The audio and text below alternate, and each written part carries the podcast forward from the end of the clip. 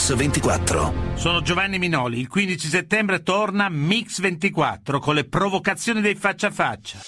Ma il Presidente della Repubblica cosa può fare? O scioglie le Camere o fa un nuovo governo? Ma io credo che il Presidente della Repubblica, nella sua grande saggezza, prenderà le decisioni giuste. Gli Agnelli hanno fatto più bene o più male all'Italia? Beh, tirando le somme oggi, molto più male, soprattutto in considerazione di quello che l'Italia ha fatto per loro. Le inchieste. Sono veramente arrabbiato. Ma anche Noi i romani noi sono dobbiamo- arrabbiati, Sindaco, No, per questo E che- hanno ragione, ah, ah. ma e hanno, e hanno ragione, dovrebbero inseguire Ah. la politica con i forconi.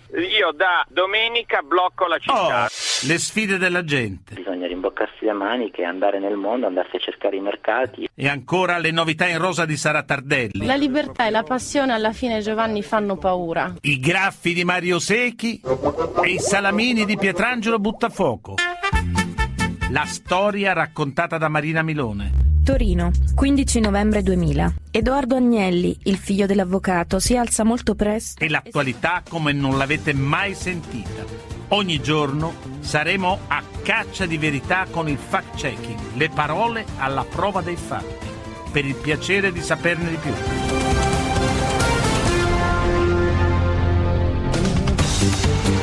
Ma intanto oggi vi proponiamo il faccia a faccia con la fisica del CERN Fabiola Gianotti, coordinatrice del progetto Atlas, grazie alla quale è stato individuato il bosone di Higgs, cosiddetto bosone di Dio. A seguire con Mix24 la storia prosegue la ricostruzione dell'11 settembre del 2001. Il faccia a faccia. Fabiola Gianotti, milanese punta di diamante della ricerca italiana nel mondo, numero uno del CERN, il centro di ricerca europeo per la fisica, ha vissuto da protagonista l'avventura del bosone di Higgs, il bosone di Dio. Oggi è una star da copertina di Time Magazine, fino alla nomina di consigliere scientifico del segretario dell'ONU Ban Ki-moon. Nel dicembre scorso è entrata nell'elenco delle 100 persone più influenti del mondo. La sua specialità è la fisica subnucleare, la più dura, la più estrema. Perché proprio quella? Perché va a studiare i componenti più elementari della, della materia. Ma non bastava la fisica? Eh, la fisica delle particelle. Troppo facile. Eh, Eh, troppo certo. facile. Senta, va bene, ne parleremo ovviamente. Dottoressa Gianotti, intanto, lei è una, l'abbiamo detto, delle 100 persone più influenti al mondo grazie alla fisica. Beh, mica male, eh? Chiaramente io non mi sento una delle persone più influenti al mondo, però penso, Però lo dicono gli altri. beh, penso che sia positivo che fra tante personalità venga anche scelto un rappresentante della ricerca Mm. di base. Senta, lei però è arrivata dov'è? Venendo da studi classici, latino, greco, filosofia, eccetera. È così? Sì, sono venuta dagli studi classici che mi hanno dato una formazione molto completa. Ecco, ma che cosa le ha dato questa formazione, la formazione classica, che quella scientifica non le avrebbe dato? Beh, è stata una formazione complementare, mi ha mm, dato l'amore per, le- per gli studi antichi, per la storia, per la letteratura, per la storia dell'arte, quindi eh, consiglierei un, un percorso simile eh, a giovani che vogliono intraprendere poi l'attività scientifica. Ecco, ma quando ha scoperto la fisica vera e propria? L'ho scoperta al liceo leggendo una biografia di Marie Curie che mi impressionò tantissimo, questo fare fisica fra la cucina e il laboratorio che è accanto alla cucina, giro la minestra e poi vado a vedere a controllare il campione radioattivo nella Vabbè, stanza grande- accanto. Bellissimo. effettivamente un grande Sì. fascino molto al femminile, ma è stato un amore a prima vista oppure è stato progressivo nel tempo? È stato progressivo nel tempo, ho cominciato con questo e poi ho continuato con la scoperta della- dell'interpretazione che Einstein diede all'effetto fotoelettrico che mi colpì per la sua eleganza, per la sua semplicità e Cioè, decisi di fare Un fatto fisica. estetico quasi. È quasi un fatto estetico, Ah, sì. Dottoressa Gianotti, ma che cosa ha la fisica che la filosofia non ha? La fisica va al dunque, dà delle risposte. Ah, e quindi diciamo lei l'ha scelta questa fisica proprio perché arriva al dunque e si era stufata di stare a girare intorno, insomma. Esattamente, la, la filosofia mi piaceva moltissimo perché come la fisica affronta le domande fondamentali. Però ho, ho percepito all'epoca, avevo 18 anni, che la, la- la fisica dava delle risposte forse più concrete, cercava di fare dei passettini avanti. Un genietto, perché a 18 anni ha fatto questo passaggio. non sono no? mai stata un genio, sono No. una persona normalissima, Insomma, molto se curiosa. Cavata, se l'è cavata bene, però diciamo. Sono molto Ah, curiosa, la ah. curiosità è molto importante nella vita. Dottoressa Gianotti, lei comunque quasi al dunque è arrivata con la scoperta del bosone di Higgs, cioè il bosone di Dio. Ma fa capire eh, cos'è perché... È una particella molto speciale che ci permette di capire eh, il meccanismo attraverso il quale le altre particelle, come per esempio l'elettrone, che tutti conosciamo dalla vita di tutti i giorni, acquistano massa.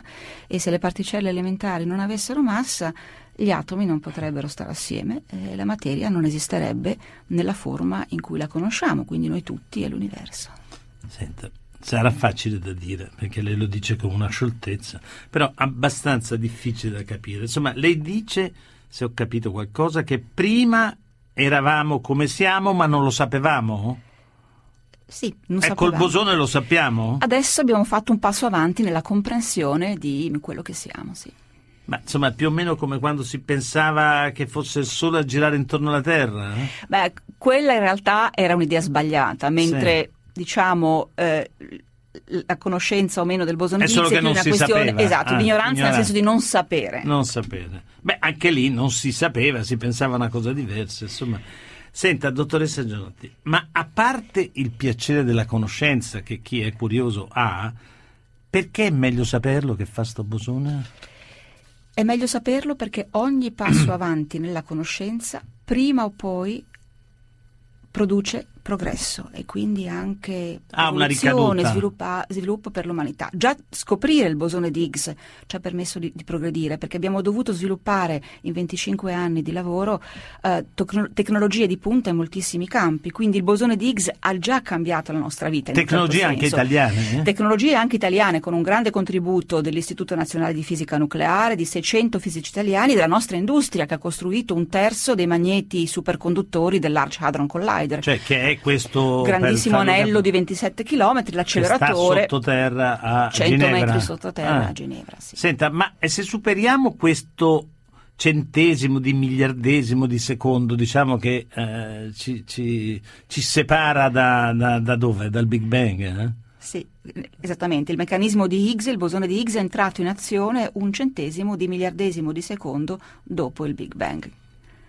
E se arriviamo al Big Bang, eh, arriviamo al principio dell'universo? Eh, non lo sappiamo, io sono un fisico sperimentale, quindi come tale mi limito ai, ai, ai fatti. Eh, non sappiamo quello che c'è prima di questo centesimo di miliardesimo di secondo e non sappiamo quello che, che, è successo subito dopo il Big Bang. Comunque è il nostro dovere di continuare a cercare. Dottoressa Gianotti, immaginiamo di essere là, al principio dell'universo. Che cosa capita? Ah, questa è una domanda per, diciamo, per le speculazioni, non per, un, non per eh, chi fa scienza.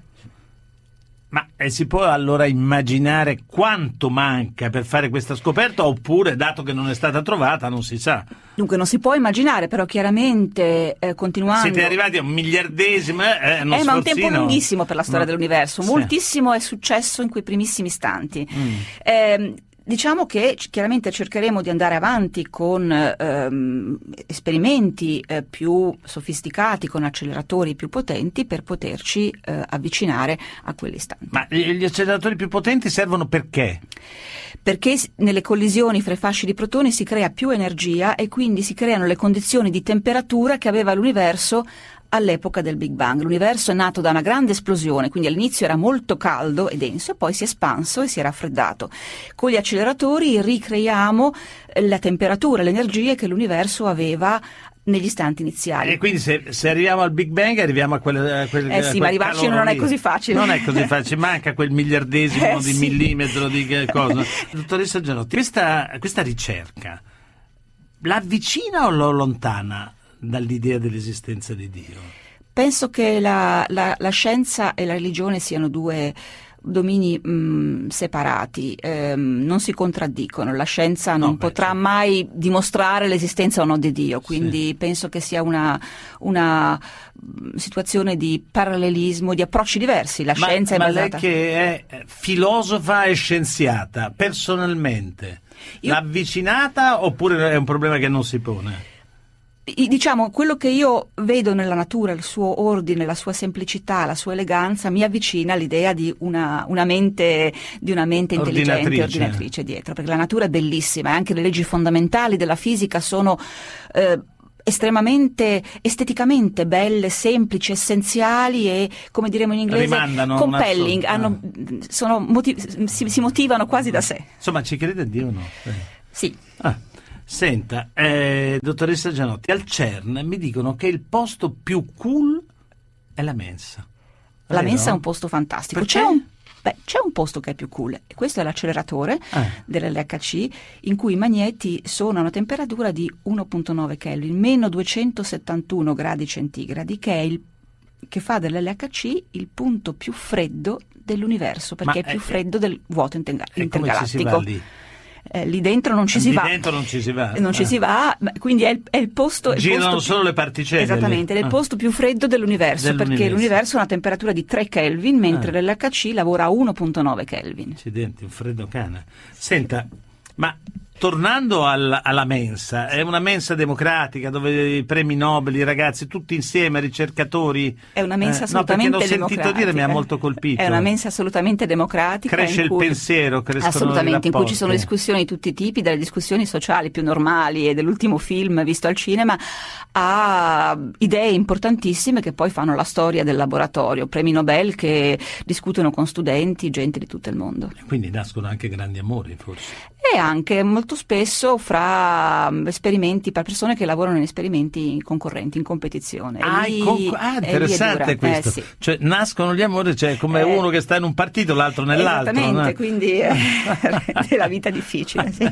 Dottoressa Gianotti, ma i ricercatori del CERN, di quante nazioni, di quante nazioni sono? Sono Quelle- quasi 100 nazionalità differenti e mm, circa più di, di 10.000 scienziati che eh, lavorano al CERN, fra Ah. fisici, ingegneri, tecnici E entra? moltissimi italiani. Come si entra? Beh, al CERN si entra, si partecipa attraverso gli istituti eh, di ricerca dei vari paesi, quindi nel caso italiano sono- l'Istituto Nazionale di Fisica Ma Nucleare, una- l'Università. domanda, Eh, eh, ah, diciamo, ci sono diversi modi di lavorare. Ah. Uno è di essere diciamo, dipendenti del, del laboratorio, Ah, come sono io, sì. quindi si fa una domanda e poi si va attraverso borse Degli di esami, studi, sì. degli esami, come al solito nella vita. Certo, ma c'è mai. meritocrazia in questa piramide eh, affascinante della Sì, ricerca? è un sistema veramente basato sulla meritocrazia. Certo, è molto difficile giudicare, si possono sempre fare Vabbè, errori, eh. ma la regola è va avanti chi merita. Poche raccomandazioni. Pochissime Mm. raccomandazioni, direi quasi nulla. Qualcuna, vabbè, ho capito. Qualcheduna. Senta, ma lei in concreto, quando è arrivata al CERN, che era una giovane borsista che veniva da Milano, che cosa ha fatto come primo lavoro? Ho cominciato a costruire dei piccoli prototipi di rivelatori di alta tecnologia e, e sono diventata bravissima a fare le saldature. Sono Ah, a cioè- saldare, ah sì, col ferro da Ah, cioè a casa, dottoressa Gianotti, quando c'è qualcosa che si spacca, Sì, lei si mette salda. Ma- si impara moltissimo la manualità, La e questo manualità è molto, importante molto importante, ricerca, eh? moltissimo. Io in Ah. particolare appunto ho scelto di fare il fisico sperimentale perché Proprio per tenere le mani in pasta, come si dice, dottoressa da piccola Gianotti. la- mi piaceva fare le torte, Ah, lavorare con il pongo, ah, tutte queste cose. Senta, dottoressa, e aveva nostalgia dell'Italia o no? Sempre, l'Italia è il mio Sempre. paese. Ah. Ma che cosa vuol dire per lei, dottoressa Gianotti, essere italiana in questo contesto così globale? Eh, diciamo, in un contesto così globale in qualche modo si perde il proprio passaporto, fra virgolette, Sì. ma si mantengono le proprie tradizioni, il proprio amore l'amore del proprio paese, la propria cultura. Ah. Io sono fortemente italiana Ah. e lo rimarrò, lo rimarrò sempre. Mix 24. Dottoressa Gianotti, lei ha fatto lavorare in passato insieme scienziati di 38 paesi, 200 istituti di fisica di tutto il mondo, senza che ci fosse in realtà una precisa gerarchia. Ecco, il segreto di questo potere è il carisma, cos'è? Il segreto è che essendo una comunità di scienziati non ci sono capi nel senso Certo. classico, ma si lavora assieme, si discute assieme e se il più giovane degli studenti ha l'idea giusta, si fa si va in quella direzione. Però uno che dica andiamo ci vuole certo poi alla punto fine, ci vuole quindi una decisione. capo poi ci vuole. Ci vuole, bisogna prendere una decisione, però la decisione la si prende discutendo tutti assieme Beh. e avendo un'organizzazione leggera che non soffochi le idee del Certo, singolo. la burocrazia non faccia agio. Assolutamente. Però perché- insomma carisma personale ovviamente conta come non sempre. so. Ma la preparazione, la diplomazia, cioè tutte cose che insieme fanno un capo anche non dichiarato. Beh, la preparazione ci vuole ovviamente. certo. decisamente. Senta, in più lei ovviamente è donna. Ecco, lei è la prima donna ad avere un ruolo così importante al CERN, dottoressa Gianotti. Donna e scienza sono una marcia in più o no? Non sono sicura di che sia una marcia in più, perché Ah. io penso che la scienza si alimenti del contributo che tutti possono dare, mh, qualunque sia loro, eh, la loro origine, le loro tradizioni. E il successo del CERN, per esempio, è il fatto che ci siano persone di tutto il mondo con di estrazione diversa, di idee diverse. Quindi, Quindi- chiaramente ciascuno, gli uomini e le donne, D'accordo, però diciamo non c'è un talento specifico al femminile non nella credo, ricerca. non credo, non credo. Ecco, dottoressa Gianotti, ma quanto ha contato la passione per la cucina? L'ha detto prima, fare le torte nel suo successo. Ha sedotto qualcuno dei suoi Ma coricercatori? diciamo che il fatto che io eh, sappia cucinare bene mi dà una- un certo eh, boost, una tu eh, rispetto ai miei, con, i miei, con i miei amici. Cioè qualche punto in più se l'ha avuto, Qualche insomma, punto in più, sì, esatto. Serve sempre, tutto serve nella vita. Ah, certo. Se- Ma la cucina, io trovo che la cucina è molto simile alla fisica perché richiede regole, ma allo stesso tempo ci vuole fantasia. Fantasia e regole, non c'è Sì. dubbio. Ecco, e lei cosa cucina meglio? A parte le torte che ha detto. Bah, sì, le torte, senz'altro i dolci e poi i primi principalmente, la pasta con il pesce a spada la, Ah, mia, eh. la mia specialità. Essendo Quindi- poi metà siciliana, effettivamente. Ah, beh, certo, e lo fa anche per, eh, per gli amici. Sì, sì, sì, sì, sì, è classico. Vabbè, insomma, aiuta. Senta, dottoressa Gianotti, lei si aspettava una risonanza mediatica così, così potente per una scoperta di cui, diciamo la verità, di cui quasi nessuno capisce nulla, a parte voi che lo capite benissimo. No, non me l'aspettavo. Perché è tanto difficile da capire, mi creda. Eh, ma penso che sia molto positivo vedere l'interesse della società per la ricerca fondamentale, l'interesse dei, dei Mm. C'è giovani. una voglia di C'è una voglia di conoscenza di- dei, valori, dei valori fondamentali dell'uomo. In qualche modo io lo interpreto in questo Sì. modo. In un momento in cui anche i valori economici Certo. crollano, in cui ci possono portare via tutto, la casa, i soldi, ma non possono portarci via il nostro cervello. E quindi Lì sente proprio la molla. Ecco. Ecco, ma di chi è stata geniale l'idea di chiamare il bosone di X il bosone di Dio? Perché quella è proprio un'idea geniale. di un editore che voleva vendere il libro scritto da un premio Nobel, Leo Liederman, che aveva intitolato il libro La particella maledetta, perché questo bosone di Higgs non lo si trovava. Era L'editore buono, pensò però, che eh, con la particella di Dio avanti. avrebbe venduto. Ha venduto molto? Eh sì. Eh, ha venduto Ah, molto. senza- senz'altro. e ha fatto la fortuna e la fama di questa particella, che è la Certo. più famosa al mondo. Eh, certo, eh beh, è di Dio, eh, non scherziamo mica. Dottoressa Gianotti, comunque il Nobel l'hanno vinto X e Englert, lei era con loro a Stoccolma. Che valore ha questo Nobel per il CERN?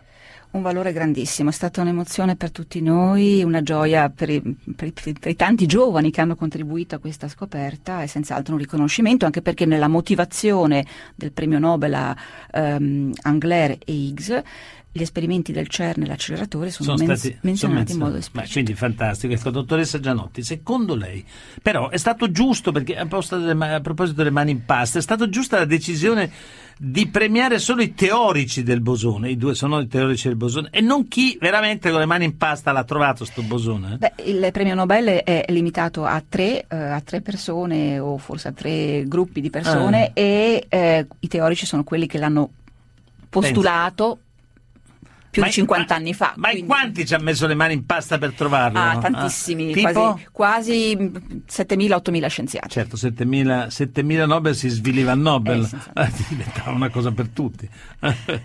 Dottoressa Gianotti, tutta questa vicenda, comunque l'abbiamo detto, ha fatto di lei comunque, suo malgrado mi pare di capire, però una star internazionale. È a suo agio nel glamour?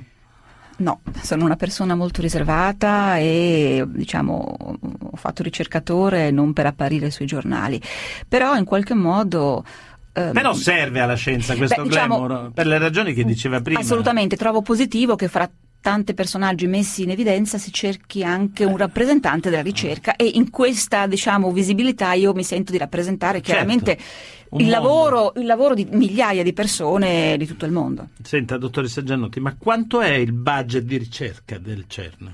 È un miliardo di franchi svizzeri all'anno, quindi un cappuccino per abitante europeo all'anno.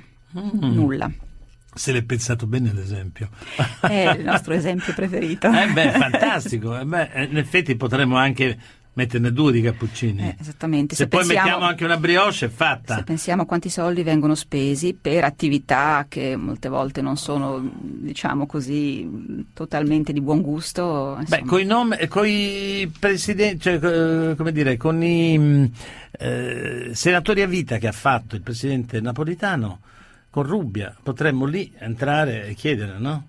Aiutarci a avere Come- due cappuccini e magari anche un cornetto. Come, al come al solito il presidente napolitano ha, ha dimostrato la sua- il suo valore altissimo di, di rigore morale e intellettuale con queste scelte veramente Speriamo che aiutino livello, anche a assolutamente, intervenire di più. L'Italia per quanto contribuisce? L'Italia contribuisce circa 80 milioni di euro all'anno e ha un ritorno senz'altro importante in commesse industriali. e, ehm, Quanti italiani lavorano lì? Ah, mh, ci sono 1400 italiani che lavorano al, al CERN e un migliaio ha contribuito in modo molto importante al progetto Ah. LHC, quindi un bel pezzettino Un bel di questo pezzo- Nobel è Eh, italiano. È italiano. Beh, dottoressa Gianotti, lei è stata a Berlino alla prima riunione del Comitato Scientifico delle Nazioni Unite dove è stata nominata proprio da Ban Ki-moon, il segretario generale. Ma per fare cosa? Lo scopo di questo comitato è quello di ehm, consigliare il segretario generale su aspetti scientifici, tecnologici e di innovazione, in particolare per uno sviluppo sostenibile del, del pianeta, quindi aspetti climatici ma anche Ah. riduzione della povertà e per, eh, eh, per, eh, rinforzare i legami fra scienza e politica Ecco, e ecco, ma che e cosa normativa. può fare questa la scienza per la politica? Eh, eh, essere la scienza No, senz'altro Danni ne ha fatti tanti, adesso vediamo in positivo. Beh, diciamo la scienza può senz'altro aiutare la politica a prendere delle decisioni informate, basate su dei fatti, su delle realtà Verificate. Senta, dottoressa Gianotti, lei è anche appassionata di musica. L'ha aiutata a fare questa fantastica carriera la musica? Moltissimo. Perché? È una parte molto importante della mia formazione, mi ha insegnato il rigore, la disciplina, Mm. la fantasia, la serietà ed è- sono tutte componenti importanti poi per... per grande la strumento di formazione. Che- Ma se lei fosse, non fosse un numero uno al mondo della fisica, ma fosse una musicista, chi le piacerebbe essere? È un, un grande pianista, di- tipo di Maurizio Pollini per esempio. E perché?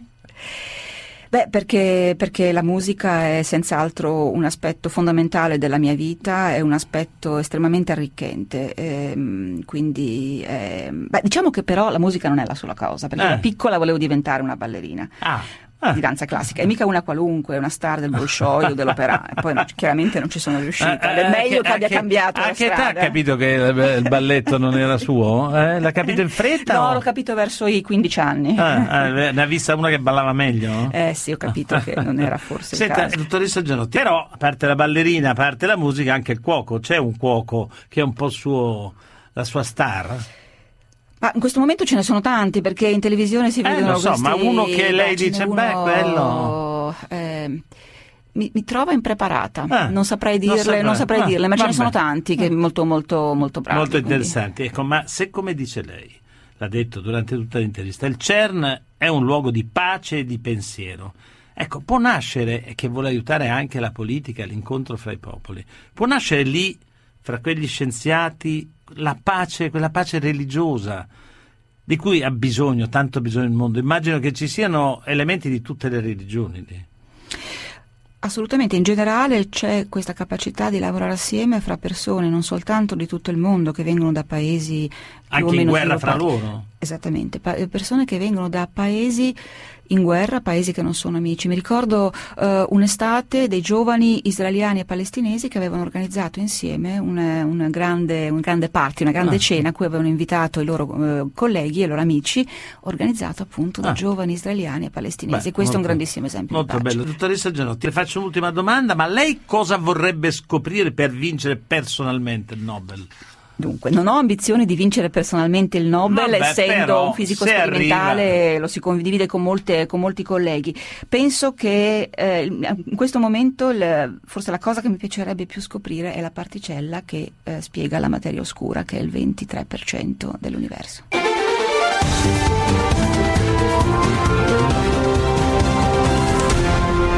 Mix 24.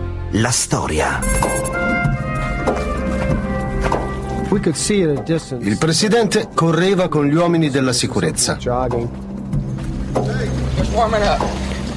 Su, forza, andiamo. Tutto sembrava normale, assolutamente normale. Il presidente era in forma. Il programma della giornata prevedeva la visita ad una scuola elementare. Poi saremmo tornati a Washington. E invece nulla andò come previsto. Quello che vi proponiamo oggi su Mix24 è il racconto dell'11 settembre del 2001, il giorno del terribile attacco all'America. È il racconto di quegli istanti drammatici e di tensione di come lo hanno vissuto minuto per minuto il presidente degli Stati Uniti di allora George Bush e il suo vicepresidente Dick Cheney e le forze armate degli Stati Uniti. Quel giorno sembra un giorno assolutamente qualunque, un martedì di settembre. Il presidente è in visita in Florida e la sua agenda prevede soltanto un incontro con una classe elementare, poi il ritorno a Washington. Nessuno immagina che nel giro di pochi istanti l'America si troverà di fatto in uno stato di guerra. Sono le 8.49 mentre il personale militare impegnato nell'esercitazione quotidiana, nome in codice Vigilant Guardian, arriva una telefonata. A parlarcene è il sergente Jeremy Powell. Era di prima mattina. Eravamo nel mezzo dell'esercitazione. Fummo contattati dal centro di Boston. C'era un possibile dirottamento di un aereo di linea. All'inizio non capivo se facesse parte dell'esercitazione. Chiesi se era reale o se era un'esercitazione. Mi dissero no, è reale. Abbiamo un vero dirottamento. Era tutto vero. Ero alla scrivania quando mi passarono la telefonata. Era la torre di controllo. Parlavano di un dirottamento. Era un 767 dell'American Airlines, il volo 11 da Boston alla California. Corremmo subito a prepararci. Avete sentito il pilota di un F-15 della difesa americana? Sono da poco passate le 8.40 di quell'11 settembre. I due piloti da caccia dell'aviazione americana, nomi in codice Duff e Nasty, si preparano a decollare immediatamente dalla base aerea di Otis nel Massachusetts tutta la zona nord-est degli Stati Uniti, un'area che va da New York a Washington, è sorvegliata soltanto da quattro caccia. Ma del resto nessuno in America ritiene possibile che le città statunitensi possano essere colpite da un aereo. Infatti, per il momento nessuno sa quello che sta per capitare. Le prime notizie parlano solo di un dirottamento. Salimmo sui caccia e rimanemmo in attesa dell'eventuale ordine di decollo immediato. In tempo di pace non si pensa che possa succedere qualcosa di grave. Era solo un sospetto di rottamento, nessuna conferma. Sono le 8.45. Il volo 11 dell'American Airlines si schianta contro la torre nord del World Trade Center. I due caccia F-15 sono a 153 miglia da New York. Al momento del decollo i piloti non sanno che un aereo ha colpito le torri. Decollo effettuato, salgo di quota. Decollammo, salimmo di quota. Rotta per New York. Dovevamo arrivarci prima possibile. Passai al volo supersonico. Potevamo cominciare la discesa. Chiesi che mi comunicassero il punto del contatto visivo. Mi dissero sull'aeroporto Kennedy. Passarono un paio di minuti, guardai in basso, ma eravamo troppo lontani per distinguere qualcosa. Sono le nove del mattino dell'11 settembre, George Bush è alla scuola di Sarasota, in Florida, per l'incontro coi bambini. In quel momento il presidente degli Stati Uniti è già stato informato che un aereo ha colpito la torre nord del World Trade Center. Non ne fa parola con nessuno, ma anche lui, come il resto del mondo, fino a quel momento pensa si tratti solo di un tragico, drammatico incidente. Passano ancora due minuti e d'improvviso l'orrore di quello che sta capitando diventa definitivamente chiaro. Non è un incidente, non è un semplice dirottamento, ma un vero e proprio attacco al cuore degli Stati Uniti.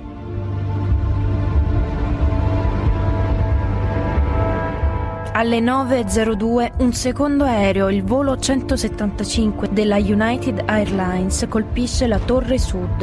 A parlarcene i piloti incaricati di sorvolare i cieli di Manhattan. Chiesi nuovamente le coordinate. In quel momento sentii che il secondo aereo aveva colpito le torri gemelle. Per me e per Nasti fu uno shock. Noi sapevamo che ce n'era uno solo di aereo dirottato. Eravamo a circa 70 miglia al momento del secondo impatto, a pochi minuti di volo. Per molto tempo mi sono chiesto che cosa sarebbe cambiato se fossimo decollati prima. Abbiamo rivissuto quel volo mille volte nella nostra mente. Non so come saremmo potuti andare più veloce. Sono le 9.20. Il presidente degli Stati Uniti dalla scuola in Florida, dove è in visita, ottiene una linea sicura per parlare con il suo vicepresidente Dick Cheney, che è a Washington. Anche in quella scuola, come in tutto il mondo, i televisori sono sintonizzati sulla CNN e sui principali notiziari che trasmettono in diretta da New York. Chi sta vicino al presidente lo sente mormorare ormai siamo in guerra. Ma Bush ancora non sa che i terroristi hanno dirottato altri due aerei che stanno facendo rotta su Washington. Dalla base di Otis intanto decollano altri due caccia che hanno il compito di pattugliare i cieli nella zona nord-est degli Stati Uniti.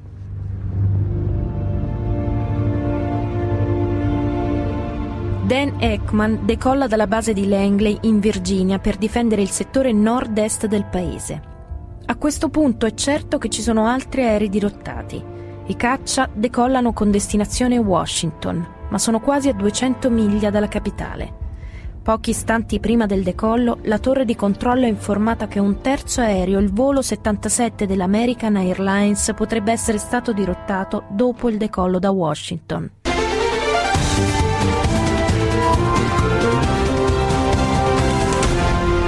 Mix 24. La storia.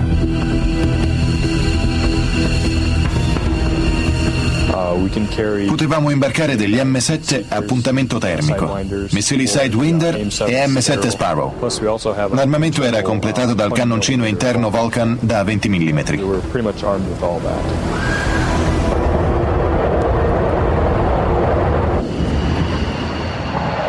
Avevamo un tempo di risposta molto rapido. Potevamo decollare nel giro di 4 o 5 minuti.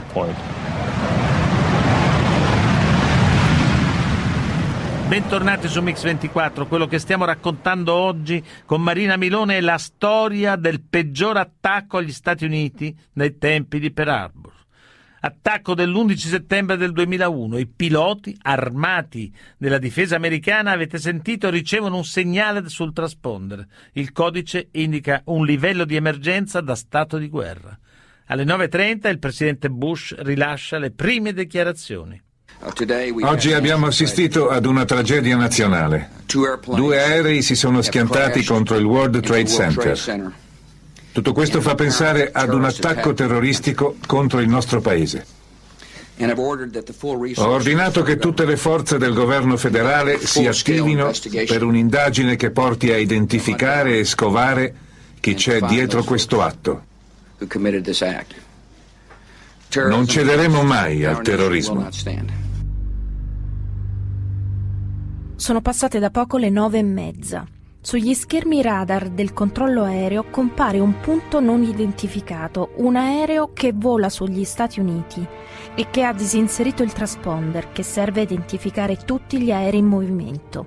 Nessuno sa quale sia questo aereo, l'unica cosa certa è che vola a bassa quota, alla velocità di oltre 800 km all'ora e la sua direzione è Washington. Qui alla Casa Bianca agenti dei servizi segreti si sono precipitati nell'ufficio del vicepresidente dicendo Signore, deve seguirci immediatamente. Era Gaywin Hewitt, corrispondente da Washington per la BBC. Prima che potesse rispondere, Cheney è stato portato fuori dal suo ufficio, quasi di peso, nei sotterranei della Casa Bianca lungo un tunnel, poi in un bunker. Tra le persone accanto a Dick Cheney c'è sua moglie Linny. I due trascorrono insieme le ore dell'attacco all'America. In momenti così traumatici noti cose cui normalmente non faresti caso. Sul tavolo c'erano dei biscotti e bottiglie d'acqua.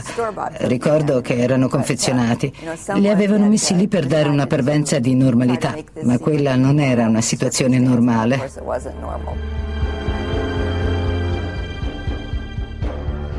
Una volta al sicuro il vicepresidente Cheney prende in mano la situazione. Dopo aver parlato con Bush, Cheney allerta le forze armate di tenersi pronte a fermare un aereo dirottato su Washington. ne parlano proprio la moglie, Linny, e il pilota Dan Ekman coinvolto nelle operazioni di difesa. Mio marito aveva parlato con il presidente. Avevano convenuto che se l'aereo avesse continuato ad avvicinarsi avrebbe dovuto essere abbattuto. Fu uno dei momenti più terribili. In teoria era una cosa accettabile, sacrificare delle vite per salvarne altre. Doverla prendere seriamente in considerazione però era una scelta terribile. Ci dissero che qualsiasi aereo che arrivava a 30 miglia da Washington doveva essere abbattuto. Nel bunker, il ministro dei trasporti americano Norman Mineta viene informato che un velivolo sospetto si avvicina alla capitale. Il vicepresidente fu informato che c'era un aereo a circa 50 miglia. Contattai il direttore della Federal Aviation Administration e gli chiesi cosa avevano sui loro radar. Mi spiegò che c'era un aereo in avvicinamento ma che il transponder era stato disinserito, perciò non potevano identificarlo, ma sapevamo che stava arrivando a tutta velocità.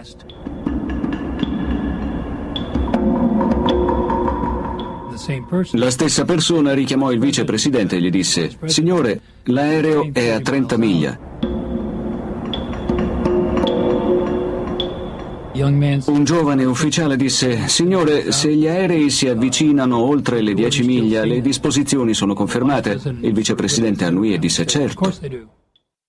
Naturalmente nel clima di confusione e di panico di quei minuti, molti allarmi si rivelano infondati, ma uno di questi invece rappresenta una minaccia concreta. È il volo 77 dell'American Airlines che sta puntando su Washington, sul Pentagono.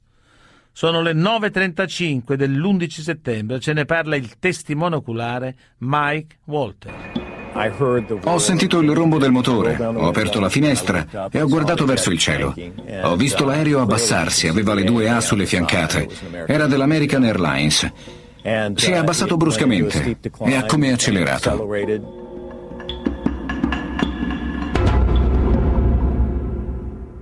Boom, dritto contro il Pentagono. Ho visto le ali dell'aereo piegarsi all'indietro e accartocciarsi, come una fisarmonica. È penetrato nelle mura del Pentagono e c'è stata un'esplosione gigantesca. Un aereo è appena precipitato su un edificio del centro. Qualcuno entrò e disse, Signor vicepresidente, c'è appena stata un'esplosione al Pentagono. Era il ministro dei trasporti Norman Mineta. Sono le 9.36. Il volo 77 dell'American Airlines con 64 persone a bordo si schianta sul Pentagono. I caccia decollati dalla base aerea di Langley sono a 105 miglia al momento dell'impatto, circa 12 minuti di volo. I piloti vedono il fumo che si leva dal quartier generale della difesa americana. Ora bisogna evacuare il Senato. A raccontarlo l'allora presidente del Senato Dennis Haster e il responsabile della sicurezza Porter Goss. Pensavo due aerei contro il World Trade Center, uno contro il Pentagono e qui c'è questo bellissimo edificio in cima a una collina che è un simbolo di libertà e democrazia per tutto il mondo. Un bersaglio invitante per un altro aereo. Dissi al presidente che dovevamo andarcene subito. C'erano altri aerei e non sapevamo dove fossero diretti. Feci sospendere tutti i lavori della sessione e chiesi che fosse chiamato il cappellano. Avremmo detto tutti insieme una preghiera al primo piano prima di evacuare l'edificio. Chiesi al cappellano una preghiera breve. Eravamo sotto attacco. Alle 9.45 tutti i controllori di volo ricevono l'ordine di portarsi in condizioni di traffico aereo zero, cioè tutti i voli privati e commerciali nei cieli d'America devono atterrare. Sono più di 4.000. È un ordine senza precedenti. Agimmo con la massima tempestività. Tutti gli aerei in volo furono fatti atterrare. Alla fine ci ritrovammo con una, una decina di velivoli non identificati. Qui è il capitano che parla. Vi preghiamo di restare seduti. È segnalata una bomba a bordo. Stiamo tornando all'aeroporto per controlli. Vi preghiamo di restare calmi. La comunicazione che abbiamo appena sentito è stata intercettata dai centri di controllo del volo e proviene dal volo 93 degli United Airlines. L'aereo che avrebbe dovuto essere in viaggio per la California e invece sono passati da poco le 9.45, lo ricordo, e quel volo sta facendo rotta verso est, non verso ovest, cioè verso Washington.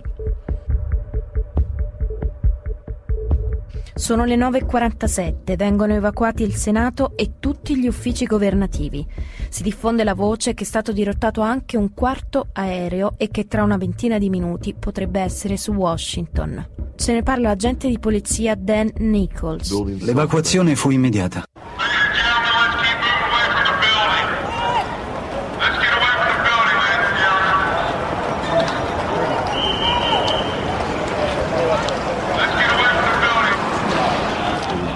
Il panico era generale, non era possibile controllarlo.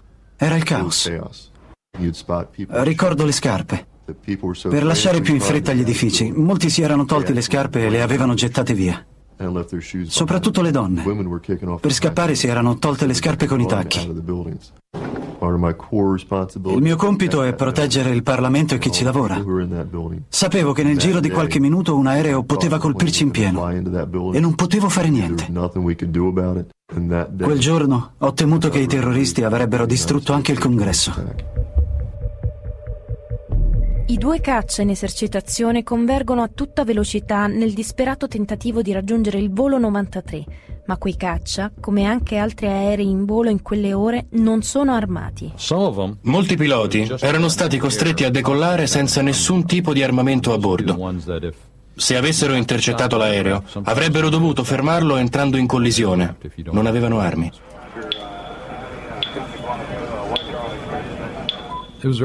Era possibile che fosse chiesto loro di sacrificare la vita per impedire altri attacchi.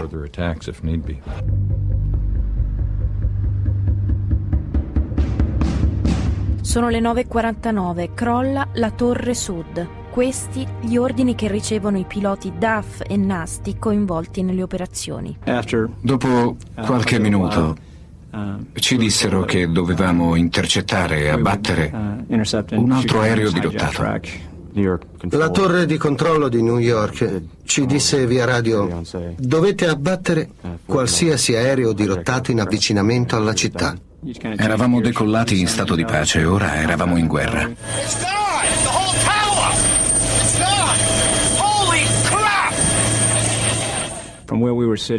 Quello che vedevamo ci bastava capire che della gente stava morendo. Dovevamo fare qualcosa. Se fosse stato necessario, avremmo obbedito all'ordine.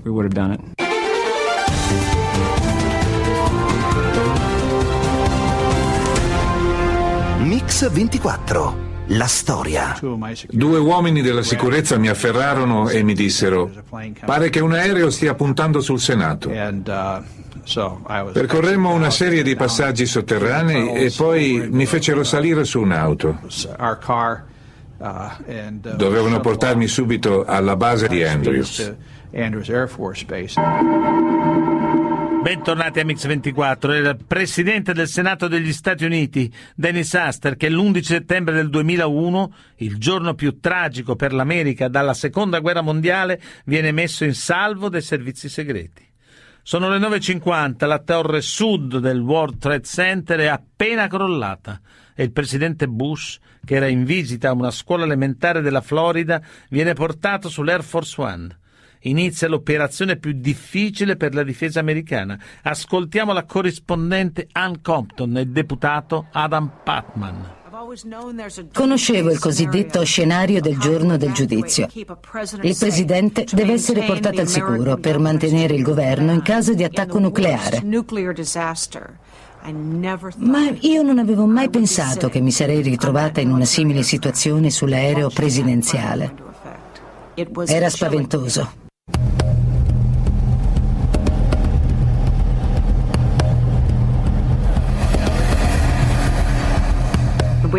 Ci portarono direttamente sulla pista. L'Air Force One era pronto al decollo. Il presidente fu fatto salire subito a bordo. Niente saluti o strette di mano. Il portellone principale venne chiuso. Noi della stampa, 13 in tutto, fummo spinti dagli agenti della sicurezza sulla scaletta posteriore. Continuavano a gridarci muovetevi. Invece gli artificieri insistevano che dovevamo aprire le borse, tirare fuori computer e block notice. Volevano controllare se avevamo esplosivi. Tra le urla e le spinte riuscimmo finalmente a salire a bordo. Il decollo fu quasi immediato. Fu una partenza indimenticabile. Un aereo di quelle dimensioni non è concepito per un decollo quasi verticale. Per raggiungere i 40.000 piedi a quella velocità. Una manovra decisamente fuori dal normale. Il primo problema era dove portare il presidente e fu deciso che era meglio continuare a spostarsi. Mentre a Washington il Senato e tutti gli uffici governativi vengono evacuati, il Presidente degli Stati Uniti e il suo seguito sono praticamente di fatto prigionieri sull'Air Force One. L'aereo presidenziale è costretto a restare in volo perché nessuna base aerea americana in quel momento può garantirne la sicurezza e l'incolumità. A vigilare sull'Air Force One in una situazione così terribile di caos e di pericolo è NORAD, il centro di comando della difesa aerea americano, che sta nel cuore di una montagna nel Colorado. Nel granito della montagna, a 600 metri di profondità, si nascondono due locali su due piani, concepiti per restare operativi anche in caso di attacco nucleare.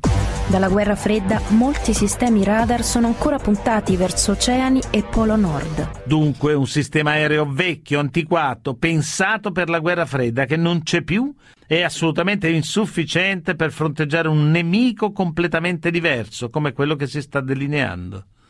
Il comando del NORAD infatti è in grado di controllare non più di 800 aerei dei 5 a 4.000 che in quel momento sono ancora in volo sugli Stati Uniti. Sono ormai quasi le 10 del mattino e da una parte all'altra dell'America arrivano continui allarmi, voci di nuovi possibili dirottamenti per colpire altri obiettivi. Ma per il NORAD la priorità naturalmente è una sola, il volo 001 dell'Air Force One, l'aereo del Presidente degli Stati Uniti. A parlarcene il colonnello Bill Grover del centro di allerta aerea e il generale Jim Hunter della base di Chine Mountain. Ricevevamo continue chiamate dall'FAA. Ogni volta dicevano questo aereo è sospetto, potrebbe essere stato dirottato.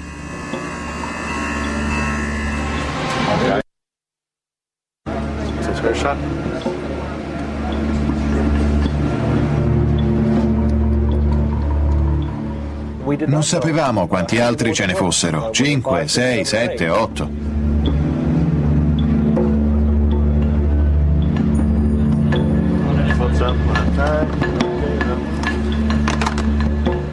Avevamo in linea il presidente, il vicepresidente e il segretario alla difesa.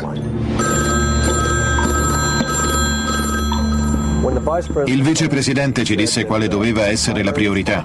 Dal momento che non sapevamo se ci fossero altri aerei dirottati, per prima cosa bisognava assicurare la massima protezione agli uffici del governo a Washington.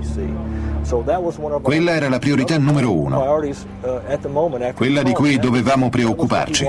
Allo stesso tempo dovevamo seguire il volo 93 e tutti gli altri possibili dirottamenti in corso. In quel momento avevamo dei caccia in posizione su New York e Washington.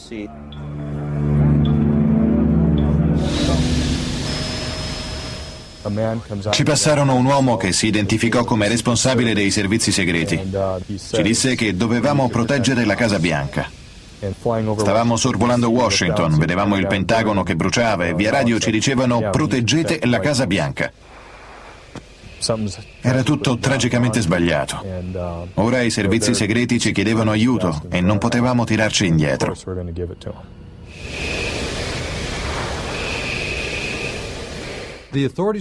Alla fine fu deciso che gli aerei di linea dirottati dovessero essere considerati come mezzi nemici. Ricordo le parole usate dalle persone all'altro capo della linea. Dobbiamo sacrificare delle vite in cielo per salvarne molte altre a terra. Era chiaro a tutti che si trattava di aerei di linea con civili innocenti a bordo, ma non potevamo permettere che si schiantassero in un centro abitato come era successo con il World Trade Center. Era come una condanna a morte. Chi la esegue mette in atto una decisione di altri, una sentenza emessa da un tribunale. Noi eravamo quelli che obbedivano agli ordini.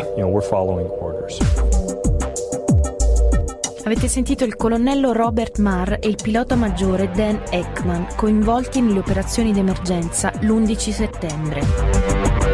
Sono le 10.02, il quarto aereo, il volo 93 della United Airlines, precipita in un'area disabitata della Pennsylvania. Il presidente chiede se è stato abbattuto da un caccia. Alcune ore dopo si saprà che sono stati i passeggeri a tentare di fermare i dirottatori.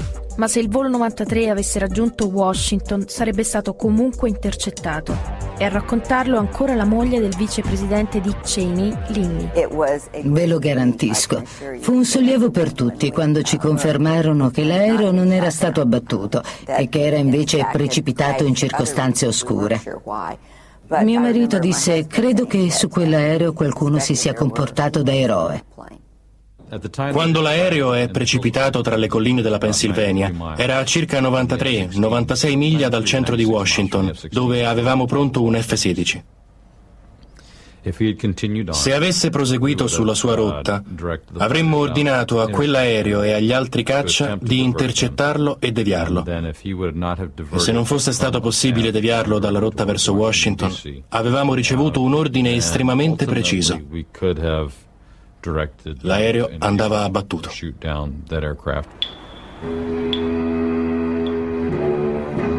Era il colonnello Robert Marr. La capitale degli Stati Uniti è una città nel panico.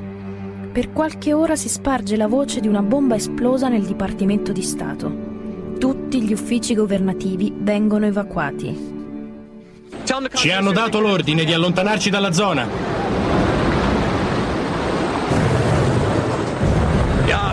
È crollato in questo momento.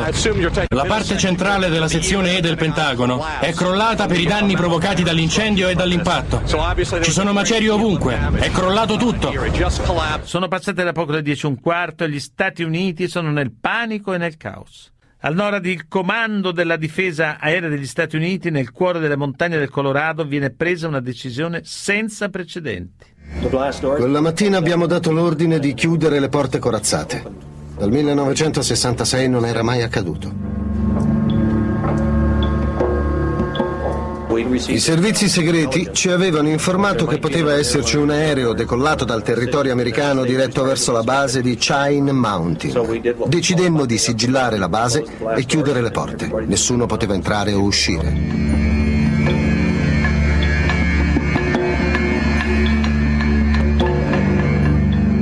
Non sono mai stato in guerra, ma quella mattina la minaccia era reale. Ricevemmo una segnalazione. Un camion giallo stava risalendo verso la cima della montagna con sette terroristi islamici a bordo. Con le porte corazzate chiuse, potevamo resistere a qualsiasi tipo di attacco. Non li avremmo nemmeno sentiti. Avevamo 800 metri di granito sopra la testa e porte da 25 tonnellate.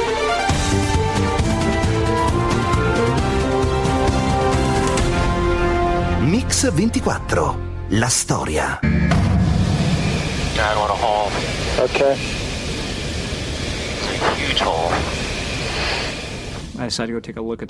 Decisi di fare un passaggio sulla torre nord. Era pieno di fumo e fiamme. La situazione era terribile, ma l'impatto era avvenuto più in alto. Pensai che forse non sarebbe finita come l'altra, che potevamo salvare il resto del complesso. Mi avvicinai, mi posizionai proprio sulla verticale e guardai verso il basso.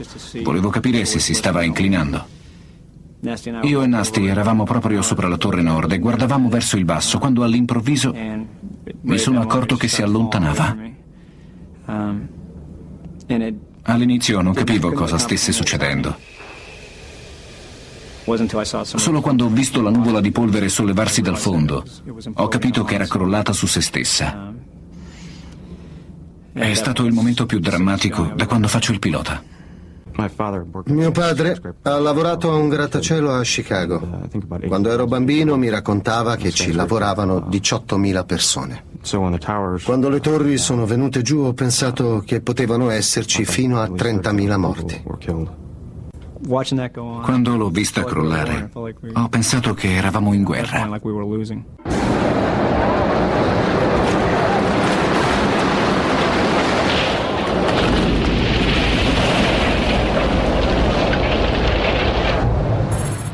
Bentornati a Mix24, stiamo raccontando la storia del giorno che dai cieli di New York al Colorado, dalla California a Washington ha terrorizzato l'America intera l'11 settembre del 2001. Nel Nebraska il comando strategico delle forze armate controlla l'intero arsenale nucleare degli Stati Uniti.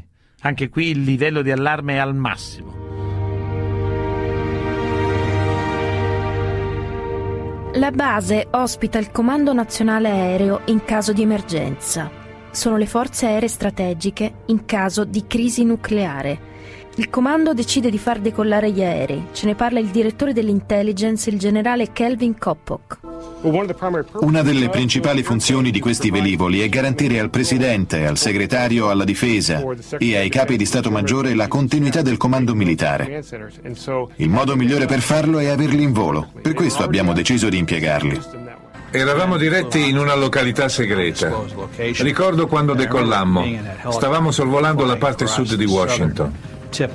Guardavo le strade, erano deserte, non si vedeva un'auto. Quando sorvolammo il fiume Potomac, mi guardai intorno. Non pensavo di diventare presidente del Senato e mai avrei potuto immaginare una situazione simile.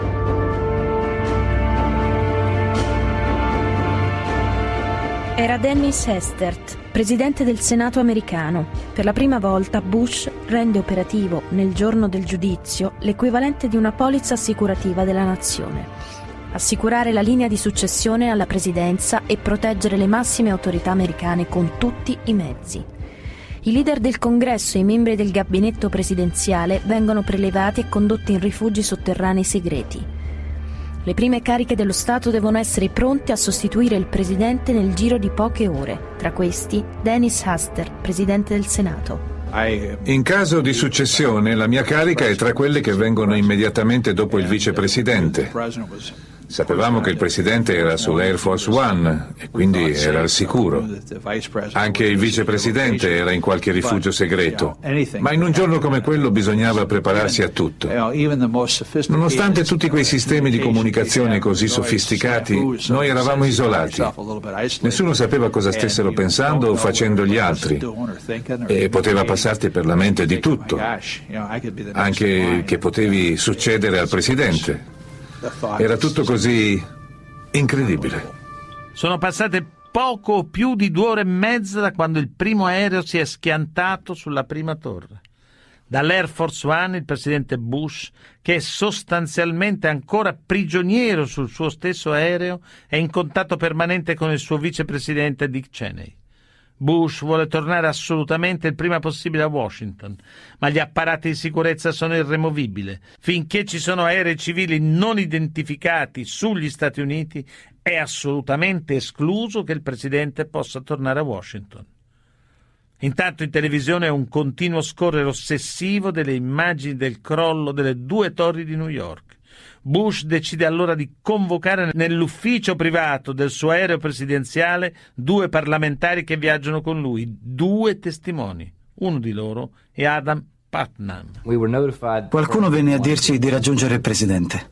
Stavamo vivendo un evento epocale nella storia americana e il presidente voleva parlarne con noi. E in quel momento la situazione degli aerei dirottati non era ancora chiara. Ricordo che ci disse che c'erano sei aerei non ancora identificati in volo. La prima cosa che pensai era quali potevano essere i sei possibili bersagli. Se accetti l'idea che ognuno di quei sei aerei è in mano a dei dirottatori, come lo erano quelli di New York e Washington, la domanda è chi sarà il prossimo? alcuni caccia decollano per scortare l'aereo presidenziale identificato come possibile bersaglio. Ce ne parla Linny Cheney, la moglie del vicepresidente. Force One. In un'intercettazione telefonica era stata captata la seguente frase, l'angelo sta per cadere, ed era stata immediatamente riferita. Negli ambienti dei servizi segreti l'angelo è il nome con cui si indica l'Air Force One. Chi aveva usato quel termine era ben informato. Penso che tutti in quel momento abbiamo provato una sensazione di panico. Ora sapevamo che la minaccia era diretta contro il Presidente. Dopo l'intercettazione in cui compare il nome in codice, tutti a bordo dell'aereo si sentono un possibile bersaglio. I piloti dei caccia hanno l'ordine di difendere il presidente con qualsiasi mezzo. Primo scalo per l'aereo presidenziale, la base dei bombardieri B-52. Il presidente è portato via su una camionetta. L'incertezza è totale. Si procede a rifornire l'Air Force One che potrebbe diventare un centro di comando mobile per un tempo imprecisato. Sono le 12 e un quarto. In meno di tre ore i cieli d'America sono liberati da oltre 4.000 aerei civili, ma si temono ancora dirottamenti di voli internazionali. Il presidente è condotto in un bunker a circa 20 metri sottoterra. C'è ancora allarme su sei voli internazionali. Durante la permanenza nella base di Offutt i sospetti si riducono ad un solo aereo, Ce ne parla il generale Larry Arnold, primo pilota dell'Air Force One. Dalla compagnia di bandiera ricevemmo la conferma che l'aereo non era stato dirottato, aveva invertito la rotta ed era tornato a Madrid, dove era già atterrato, e avevano parlato con il pilota. Nel nostro spazio aereo non avevamo più velivoli, poteva ripartire e tornare a Washington. Sono quasi le sette di sera di martedì 11 settembre. Dall'attacco alle torri sono passate circa dieci ore. I cieli degli Stati Uniti sembrano liberi dal pericolo, lo abbiamo sentito. George Bush può fare finalmente ritorno a Washington. All'aeroporto per scortarlo fino alla Casa Bianca lo attendono sei elicotteri militari, mentre 300 caccia pattugliano il cielo. Ma per lui e per l'America niente sarà più come prima. È stata una giornata drammatica. Sono stato felice di essere tornato a Washington. Abbiamo sorvolato con l'elicottero il Pentagono e ho visto uno dei simboli della nostra forza in fiamme. Mi sono reso conto che eravamo di fronte ad una guerra nuova. Quello era il simbolo delle prove che attendevano il nostro paese. È stato un momento davvero sconvolgente. Mario Platero, dopo l'11 settembre, com'è cambiata la sicurezza nella difesa degli Stati Uniti? È peggiorata, devo dire che eh, sotto un certo punto di vista naturalmente, perché Obama ha annunciato una guerra contro l'ISIS, contro questo eh, nuovo gruppo terroristico, contro questo califfato che controlla un territorio che è più grande della Gran Bretagna. Proprio in quei giorni tutto il mondo si è unito senza difficoltà intorno a Bush e al suo bisogno di colpire Bin Laden in Afghanistan, però poi rapidamente la strategia è cambiata e si è spostata verso la caccia a Saddam in Iraq. Si è disperso in questo modo un patrimonio di solidarietà intorno all'America, secondo lei? Beh, col senno di poi si è disperso sicuramente perché il nation building non ha funzionato, cioè della costruzione di un paese attorno a un regime democratico non ha funzionato. Papa Giovanni Paolo II disse che con la cattura di Saddam sarebbe esploso l'Islam. È stato un facile profeta? Non lo so, ma la destabilizzazione oggi all'interno del mondo arabo, che poi questa mm. sia accaduta per colpa della guerra eh, in Iraq, io non lo so, lo diranno, lo diranno gli storici. Certamente molte cose che succedono oggi succedono perché ci fu quel, quell'orrendo, eh, vile attacco dell'11 settembre all'America, mm. ci furono quelle migliaia di persone mm. eh, innocenti che morirono. Ma oggi la guerra all'ISIS è improvvisata o risponde a un pensiero strategico degli Stati Uniti che non è chiaro però in Europa? Ma dunque, eh, Obama ha fatto una gaffa, prima ha detto non abbiamo una esatto. strategia contro l'ISIS e su questo è stato ovviamente molto attaccato. Dopodiché la strategia è emersa, eh, io credo che Barack Obama non volesse parlarne in anticipo quando ha detto mm. non abbiamo ancora una strategia perché si riservava di farlo agli incontri della Nato, doveva mm. arrivare alla Nato con delle cartucce nuove, importanti, che rivitalizzassero anche, anche l'alleanza. Ecco, in qualche modo è riuscito a farlo. Io credo che in Europa si sappia benissimo che cosa si voglia fare. Ci sarà una coalizione di paesi, tra cui l'Italia. L'Italia ha detto che ha aderito, aderirà a questa coalizione, aderirà dando degli aiuti logistici, alcuni daranno aiuti logistici, di intelligence, altri forniranno delle armi. Ci saranno probabilmente, sicuramente dei paesi arabi nella regione, il segretario di Stato Kerry sta girando il Medio Oriente per reclutare paesi che eh, nel loro stesso interesse mm. devono sconfiggere questa forma di estremismo assurdo eh, dell'ISIS, questi, questi fanatici. Insomma siamo in guerra. Siamo in guerra, è una guerra che, che durerà probabilmente tre anni, questa è la stima, e che ha come obiettivo finale quello di distruggere l'ISIS. Grazie Mario Platero. Grazie a voi.